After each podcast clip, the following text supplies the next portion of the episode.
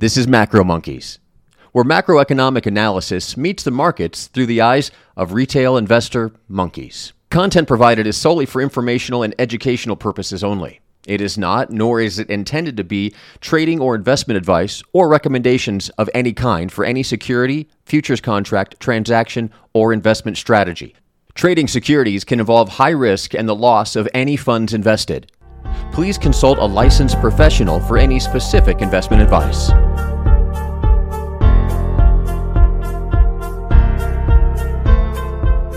Hopefully, you had a good uh, Thanksgiving. Yeah, I did. Thank you. Hopefully, you did also. I did. The turkey was stuffed with all sorts of uh, lofty expectations for a Fed pivot. And I have a feeling that I'm going to get gravy all over my face by the end of this thing. You know, I look forward to these conversations each week just just for your analogies. yes, well, gravy and indigestion kind of leads to one sort of uh, outflow. That's uh, not mutual fund outflows, which, by the way, remain at a high. That that to me, of all of the things we look at, double A, that tells me, listen, I don't think it's tomorrow, but that we're a few months away from a sustained like trend, bull trend is the the amount of mutual fund outflows now. Mom and pop are liquidating their retirement in fear at a rapid level, and uh, the big money on Wall Street is getting ready to take their money. Yeah, I mean, as, as we've seen, as we've seen time and time again, when there's mutual consensus uh, uh, among the you know uninformed, for lack of a better term, that that signals a change. That's right. Yeah. That's right. I, what I get the sense is that the market is certainly not optimistic, but that the path out of this thing is at least kind of understood. Uh, listen, I think that we're, we we've all come to the realization that we're stuck between quantitative easing and Great Depression, the two levers, right? Mm-hmm. We're either going to um, be in a deflationary downward spiral because you can't live off of debt until we inflate our way out of that uh, whatever the issue is that's wrong for that particular cycle. And then eventually one time it's not going to work and then we'll probably have the uh, the death spiral. Yeah.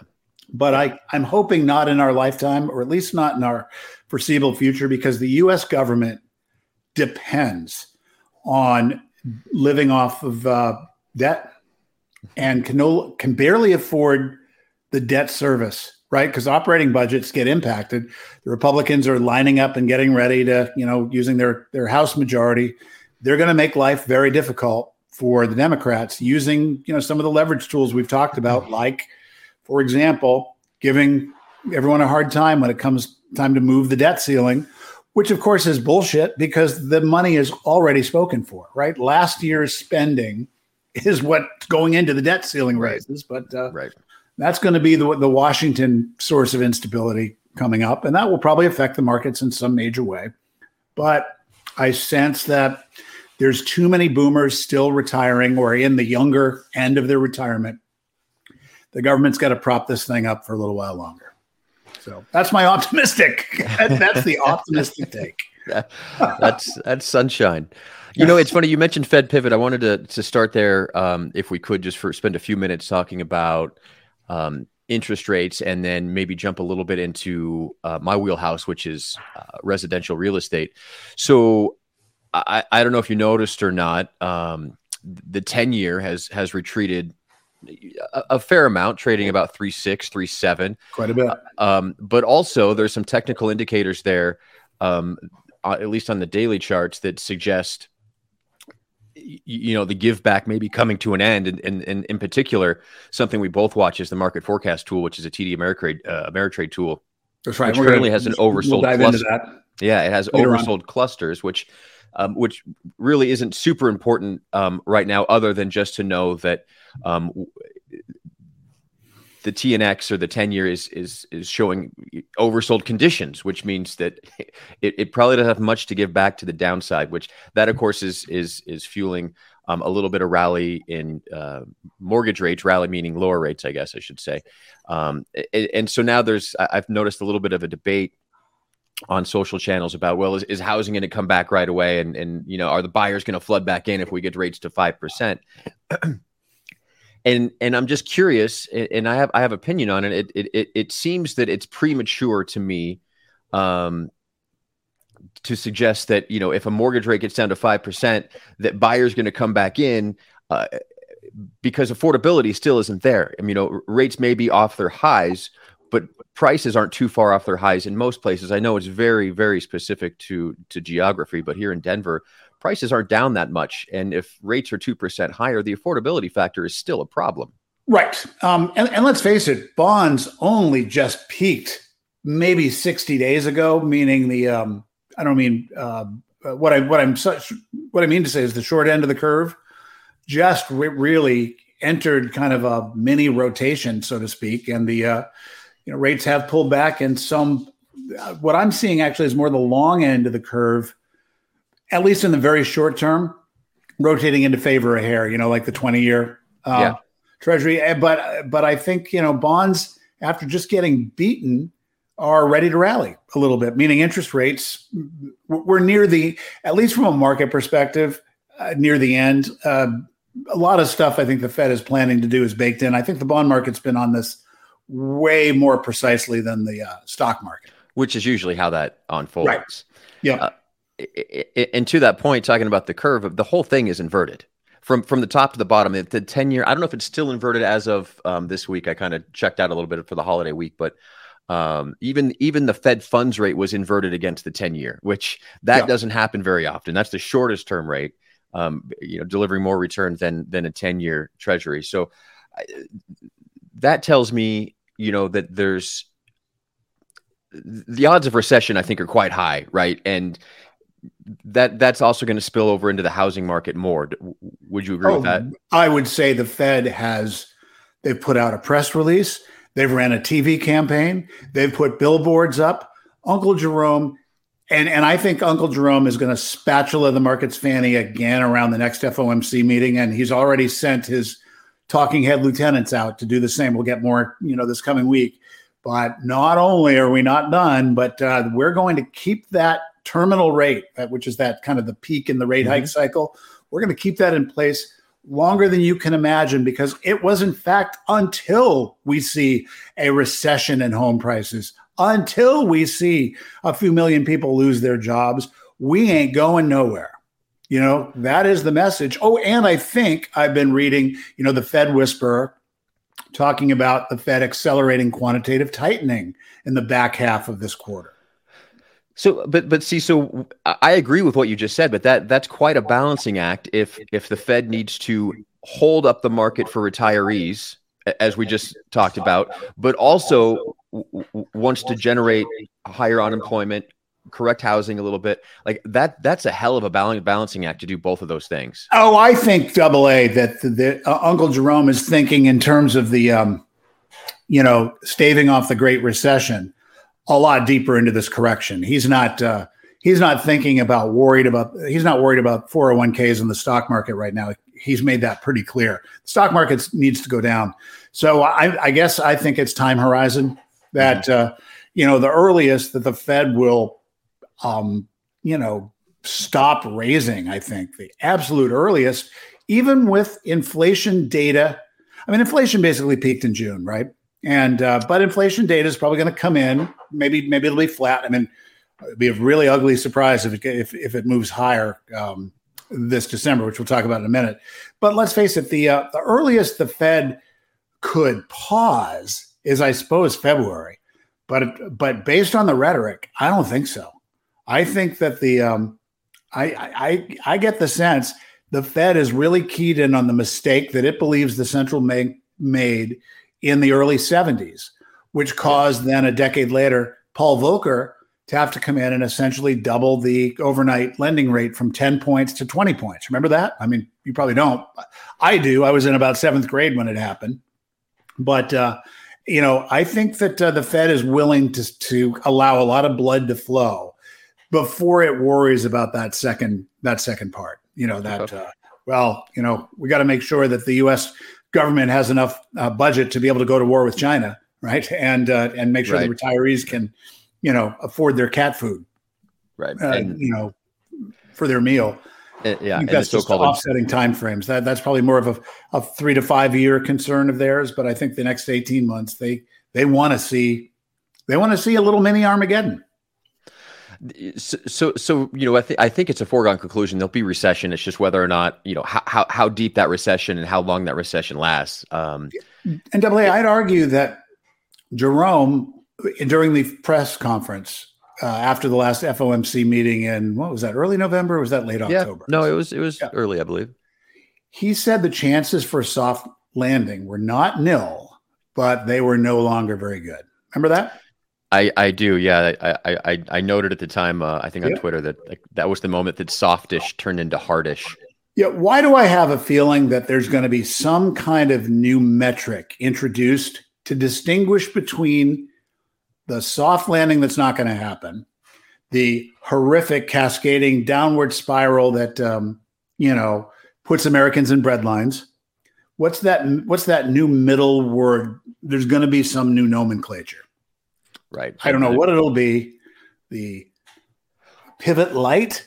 I don't know what it's going to be, but something that where where the Fed decides that um, here's how it's going to engineer it, a moderate landing. Yeah, I mean the goal. They always find a way to move the goalpost, whether it's through right. you know changed methodology, through yep. through through the reporting, etc.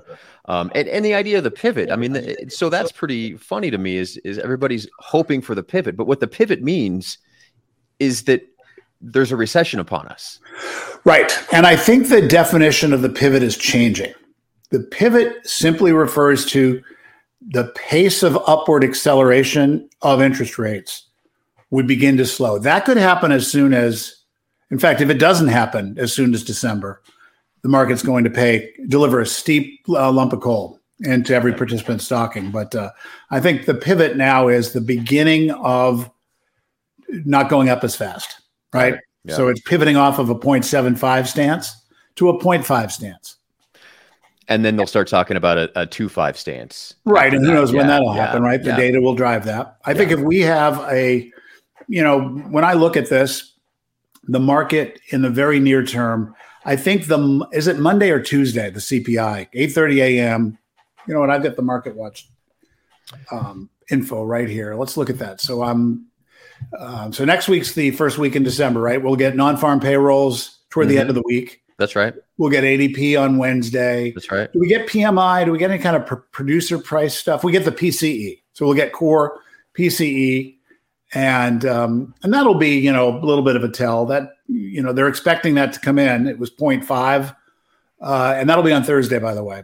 PCE core. Uh, uh, the actual last um, last time around was a 0.5 percent hike, and they're expecting a uh, the number to come in above up 0.3 for the month. So that's probably our first inflation tell. We'll get some uh, producer. The Chicago PMI comes in. Um, you know the in um, uh, Wednesday, and the PMI already is on the south side of 50, so the contraction is already sort of baked into that number. Mm-hmm. Friday we have uh, the jobs report, and then and tons of um, Fed gum jobs right up until their blackout window. Which do you, do you understand that blackout window? I mean, I'm just looking at the scheduled uh, Fed speaks, and it looks like they S uh, STFU beginning on um, Thursday, December 1st. They're they're out doing gum jobs through Wednesday, and then the uh, oh no, that's not true. My, uh, Michael Bowen speaks on Thursday, December 1st. It looks like that's the last one before the meeting. So is a one week blackout? Is it the way that works? I, I, you know, I don't know. Jokingly, I think it's enough time, just enough time for them to get their trades in order. Yeah, there's some truth to that, no question. And for the Fed whisperer to talk to the Wall Street Journal about whatever they're going to do. Yeah, exactly. Yeah. So, um, so I'm sorry, uh, didn't mean to derail us. Uh, so, and we'll get jobless claims um, on Thursday. So, uh, and then uh, I think there's some housing stuff which we'll talk about. I'm just looking to see if we get a Case-Shiller. Uh, I think the Case-Shiller comes after the Fed. I don't see a Case-Shiller for uh, pre-Fed. And then the Fed FOMC, I don't see it on here, but it should be Wednesday, December 7th, right? No, it's actually the 12th and 13th. And okay, so we're a couple of weeks away. Yeah, and CPI is the 13th also. So yeah, so the, okay. The, the 13th is going to just be a hell of a day with all that information. Yep, no question about that. So you're right. It looks like the uh, market watch even skips a week here. Um, you know, uh, the week after Thanksgiving is uh, pretty light. Yeah, pretty light on stuff. So, so, so, the point I was trying to get to in a, in a not very efficient way is with with housing, and you brought up the market. Uh, you know, for the retirees, that's also a good point.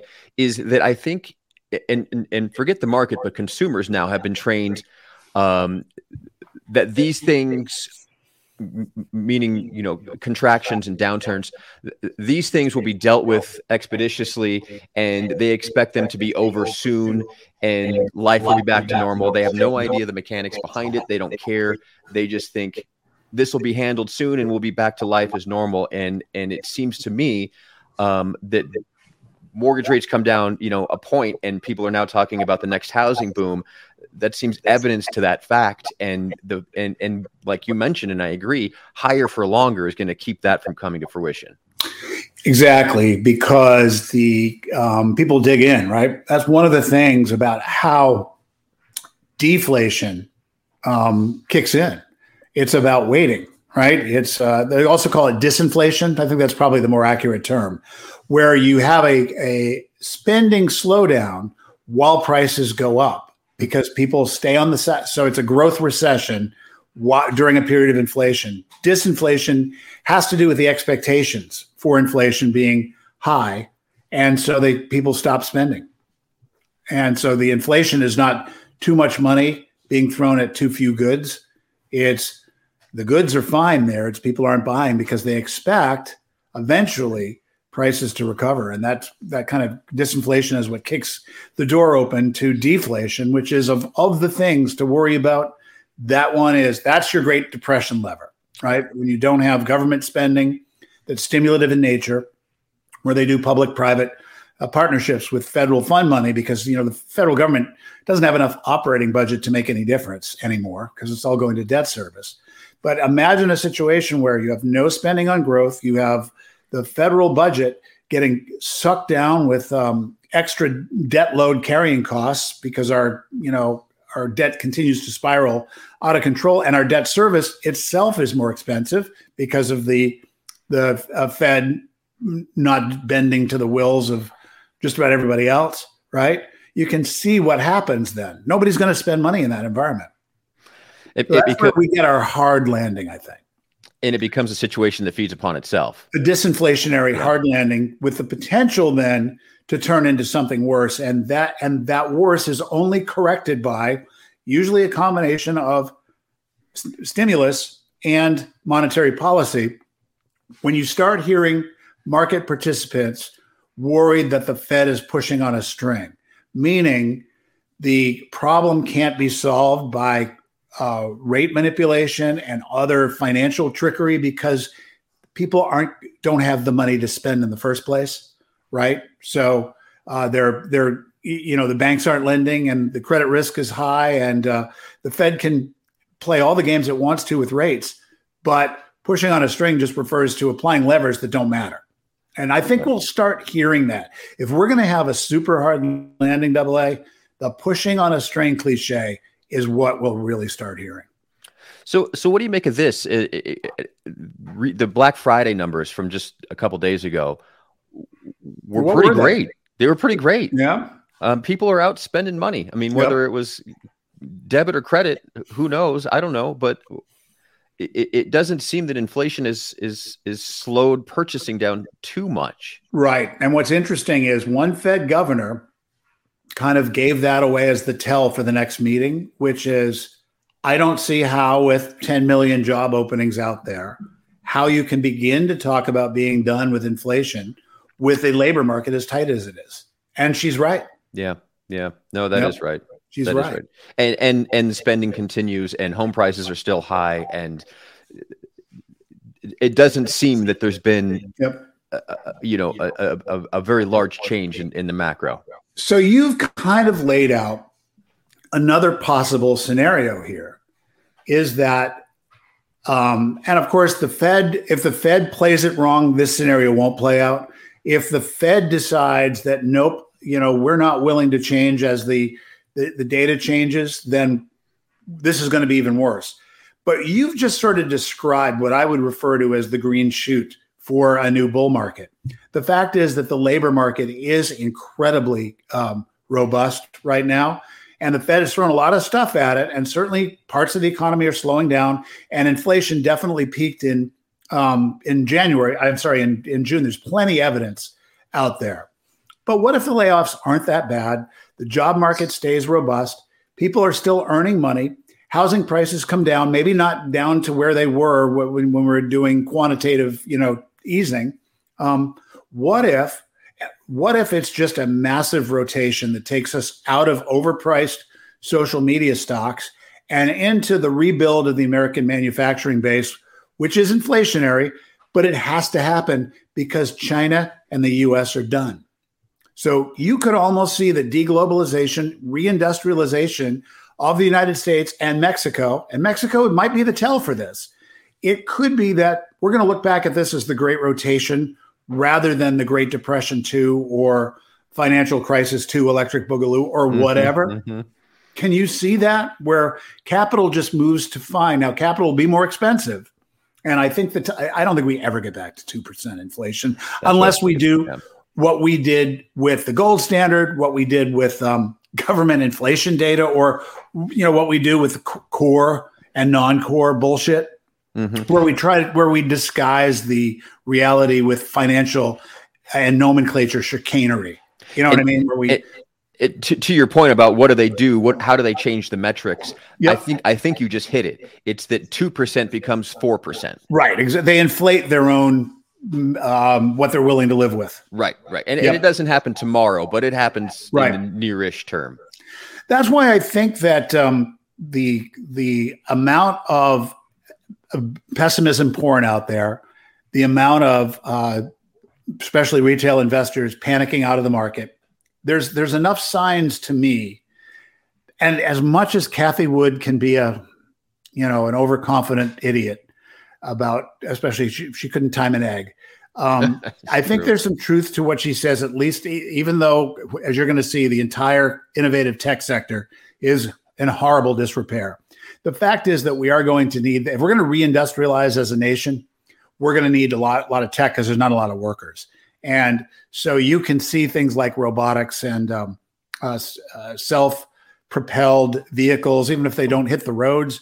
We're going to need all of the things that one who's facing a demographic shortfall, and it, and by the way, we're we're in the best shape of of all uh, Europe, Japan, the industrialized uh, West, and China, um, and Russia, by the way, are all facing catastrophic demographic cliffs. Yeah. The fact is that uh, it's the world is a bunch of old people, so we so we have that pressure. We have the global conflict breaking out, and there's going to be more than just defense uh, funds to buy. And we have a massive and life changing climate crisis that's going to affect everything, right? Uh, whether it's stilts on houses or, um, you know, solar panels at the North Pole. I, I don't know what it is, but you can just feel there. And so there should be a lot of pain, a lot of volatility, a lot of uh, people making the wrong bets, like all the people going broke on Bitcoin right now. Mm-hmm. But that'll wash out, and that might wash out sooner than people think, just because we are so metricized right now as a civilization. Digital revolution has taught us that we can uh, pretty much understand things in real time. We don't have to wait three months. And so inventory orders get adjusted quickly. I, am just trying to paint the potential surprise upside where everyone's expecting Armageddon. Do I think things are healthy? No. Um, but I think you know I think there's there's two different versions of the world, right? There's the uh, the the reality, and the reality is that unless you have a you know a named institution in your resume, you're not going to make that much money in life, and things are going to be more expensive, right? Mm-hmm. And then you're going to have the haves who uh, go to college and get the good white collar jobs, and things will be just fine for them. So we have this bifurcated, um, less peaceful uh, world where the fight uh, for basic resources becomes more you know more horrible. And uh, and then you have the financial world right? The financial engineering that can bring back the wealth effect. And that's really more of what i'm talking about.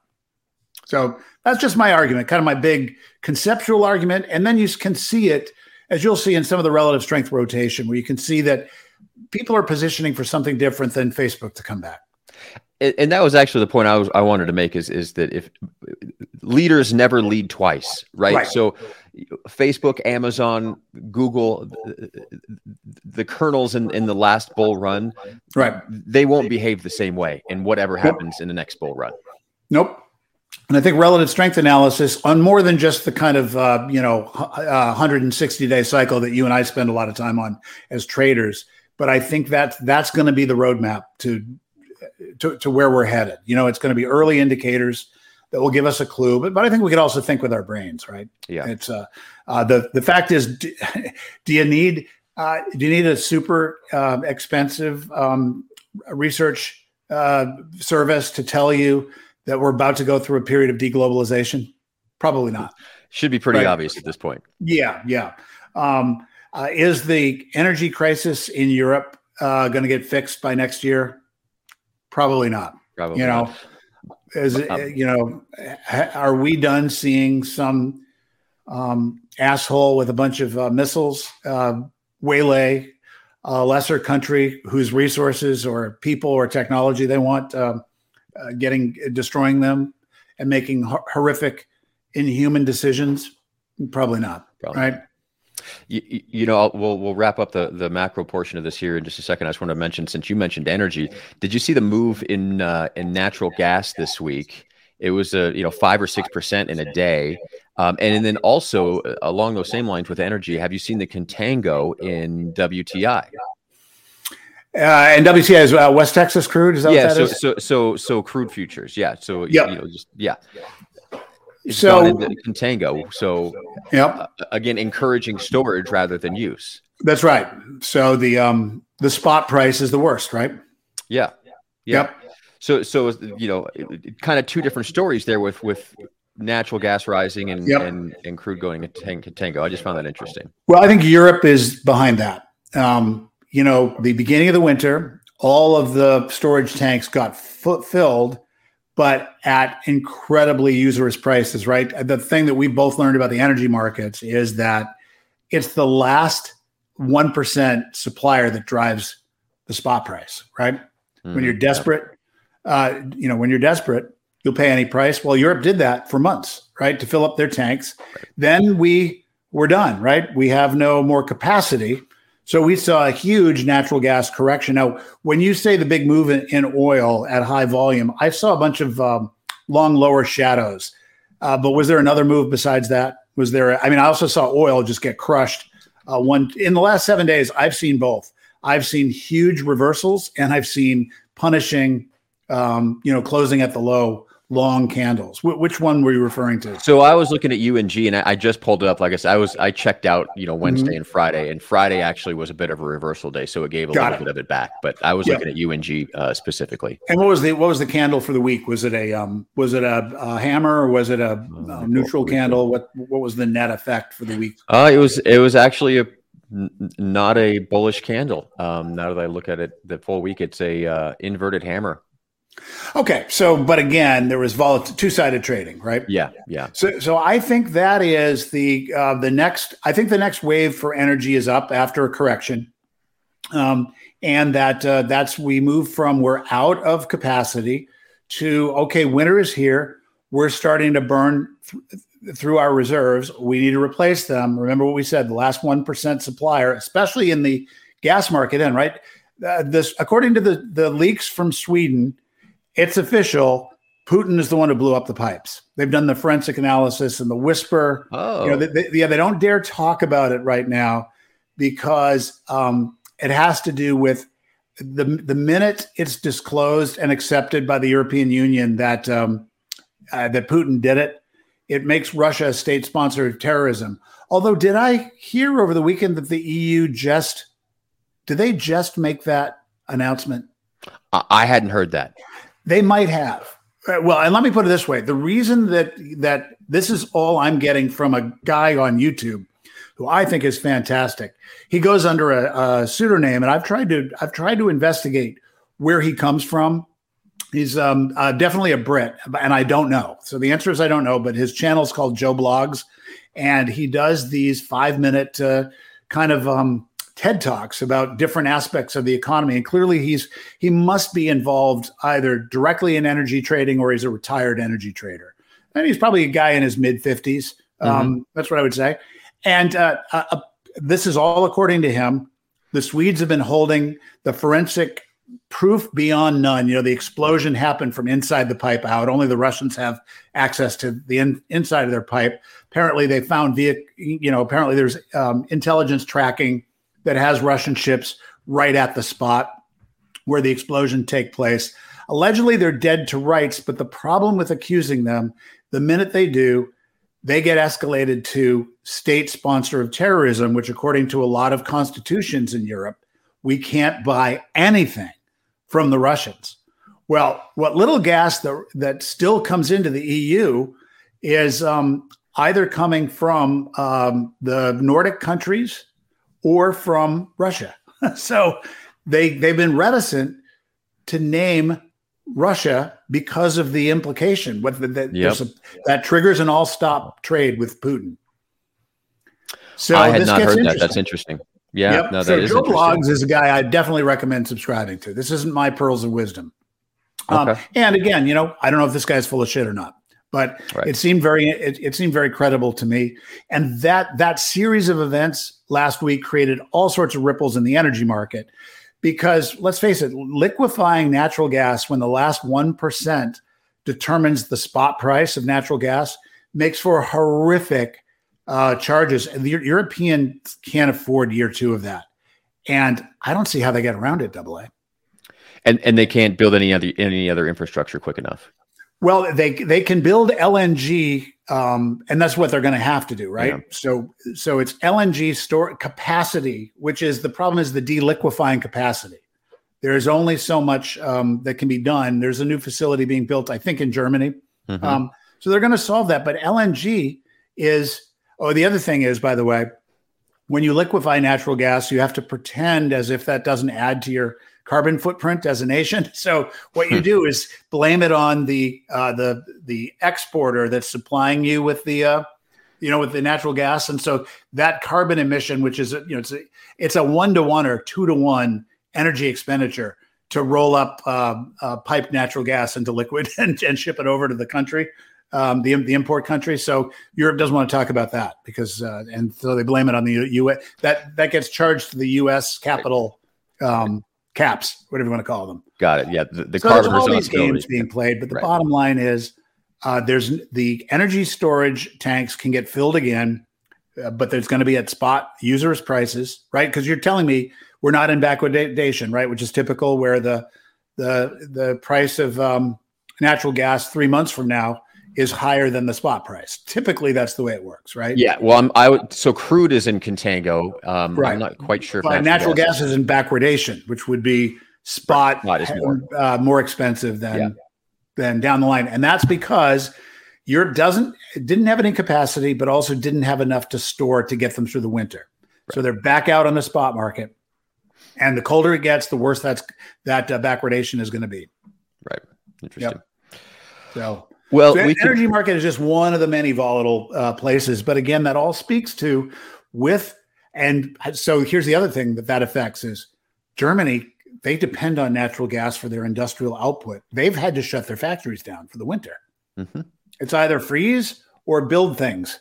And and They've chosen and, not to freeze. And they're the machine that powers the EU. Yeah. So with that comes opportunity for others that need to fill in places. So again, I that there's a reason I think Mexico is exploding yeah. right now, and I think we've nailed it. But I also think that that's an opportunity for the United States to reindustrialize. Now they can't reindustrialize the low end cheap labor stuff. It doesn't make sense, but for factories need automation. That's what the United States is going to do, right? And that's what makes the coming war with China over semiconductors so important. it it all ties together, doesn't it? Right. Yep. It, yep. it all does. It all yep. does. And there's, uh, you know, so, Peter Zeihan is a great uh, author, and he also does daily updates, five to seven minutes in length, about sort of these global macro trends. Another um, okay. another guy, if you haven't picked up his book, "The End of the World is Just the Beginning," I'd recommend it. And then watch his channel for little updates. Uh, every day, there's a fascinating new nugget about how the global unwind is creating new opportunities and capital shifts around the world. Thanks for that. I will. I, you know, his book is on my shelf, and I haven't got to it yet because I have some other things I'm, I'm reading. But uh, sure. looking forward to that one. It's a really good one. And for those who haven't made the purchase decision yet, I'd actually recommend the audiobook because he's a very engaging uh, speaker. Okay. Yep. Well, we can um, wrap up the macro monkeys portion of our uh, our trifecta here today. Just just to put a put a bow on it. Um, basically, we're waiting for the second week in December to get some CPI uh, data, the FOMC minutes and uh, and see what the uh, see, see, what result those that information brings, and and also uh, I guess to find find point on uh, find uh, to put a bow on the point I was trying to make is that you know consumers m- maybe think that um, this is going to resolve itself and end quicker than it will. Higher for longer hasn't really um, found its way into consumer vocabulary yet. I agree, and the rubber's going to meet the road here in December and I get the feeling the Fed is desperate to try to re educate the market because a binary event is coming one way or the other. It'll all depend on that CPI data. I think that triggers it. Yeah, now we're speaking more in shorter, you know, our trading time frame. Yeah, yeah. I will say real quick, and then uh, I'm very ex- excited to uh, see what you've done with the um, uh, cheat sheets this week. But by the way, there was a great opinion piece on Bloomberg uh, earlier this week about how the Fed's decision to engage in QE has turned out to be a colossal mistake. If if if any interest in that, I'd go I'd go find it and read it. It was uh, this week on Bloomberg. It was an opinion piece. And I'm assuming what they mean by that is going back to the financial crisis. Correct, and and that the QE experiment has created more problems than it uh, uh, than it solved. That's right, because we're now a boom and bust world, right? Yeah. Yep. There is yep. it for, for if you don't catch the tr- the you know the trend, um, you're SOL because the crash is coming, right? And it seems like there's an equal and offsetting crash for every move higher that we are just a parabolic, um, you know, helplessly swinging from. I, I mean, I guess the trajectory is still up until it isn't, right? Until it isn't, yeah. And it's all dependent on a, a group of uh, unelected uh, academics for the most part, it seems. Yep. All right. well, we'll say goodbye and happy trading, everybody. Double A, good talking with you. And we'll see you again next week. Yep. Thanks. Great conversation, Mike. We'll talk to you next week.